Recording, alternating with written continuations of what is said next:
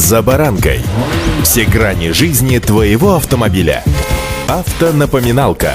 Комментарии экспертов. Советы по обслуживанию автомобилей в программе «За баранкой». На протяжении всей своей многовековой истории человечество всегда занималось рационализаторской деятельностью, придумывая и воплощая в жизнь различные изобретения и шаг за шагом помогавшие продвигаться в достижении того или иного уровня развития, на котором мы находимся сейчас, в настоящее время. Путь от первобытных орудий труда до большого адронного коллайдера занял более 5 миллионов лет, так что нет ничего удивительного, что имена древних изобретателей, конечно, если и таковые у них были, просто-напросто растворились, что называется, в пучине лет. Чего не скажешь о дне сегодняшнем. С вами Забаранка Александр Карпов. Здравствуйте. Здравствуйте. Автомобильные факты.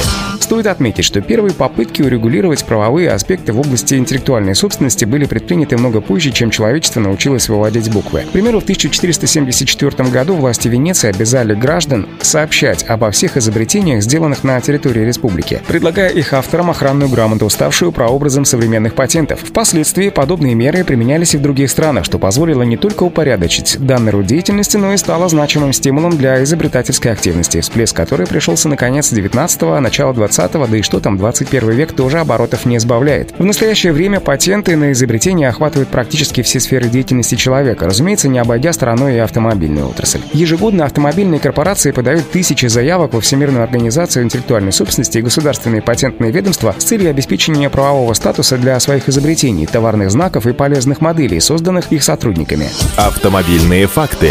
Один из самых громких и резонансных процессов, который еще окрестили битвой Давида с Голиафом, случился в 2005 году, когда суд Соединенных Штатов постановил, что Toyota Motors должна выплачивать изобретателю Алексу Северинскому по 25 долларов с каждого гибридного автомобиля, проданного на территории Америки. Господину Северинскому удалось доказать, что система высоковольтного питания, аналогичная той, что используется в гибридных моделях японского автогиганта, была изобретена и запатентована принадлежащей ему фирмой Pace еще в 1994 году, сообщает коммерсант. При этом в компании Toyota утверждали, что все компоненты силовых установок были разработаны самостоятельно, но доподлинно подтвердить данный факт автоконцерну так и не удалось. Другой любопытный процесс, завершившийся неожиданным для многих результатом. Дело компании Jaguar Land Rover против китайских коллег Jiangling Motors Corporation. В прошлом году британцам удалось добиться денежной компенсации запрета на производство модели Landwing X7, которая практически полностью копировала дизайн Land Rover Evoque, но стоила в разы дешевле.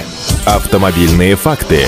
В погоне за безопасностью некоторые компании порой предлагают воистину неординарные решения. Вот уж где полет фантазии принял поистине устрашающие масштабы. Так, в 2014 году компания Google придумала обклеить корпусы беспилотных автомобилей клейкой лентой, способной выдержать вес человека. Идея заключалась в том, что в результате несчастного случая пешеход получит травм меньше, прилипнув к капоту, будто муха. Годом позже в Waymo запатентовали кузов автомобиля, который становится мягким в случае дорожно-транспортного происшествия, что, согласитесь, выглядит уже не так вызывающе. Немало необычных патентов числится из-за компании Ford. В 2014 году, когда мир еще не наводнили всевозможные прокаты, предлагающие взять в аренду электрический самокат или велосипед, американцы запатентовали весьма оригинальную идею – снять колесо с припаркованного автомобиля и превратить его в электрический моноцикл при помощи компактной моторизованной рамы, которая легко помещается в багажник. К счастью, до реализации дело так и не дошло, хотя бы потому, что автомобиль, стоящий на трех колесах, наверное, это жалкое, унылое зрелище, не добавляющее прелести серому городскому пейзажу, а вот что касается моноциклов, гироскутеров и самокатов, они как раз наводнили города, и тут не знаю, что ли горевать, то ли радоваться, но об этом я уже вам рассказывал. Удачи! За баранкой!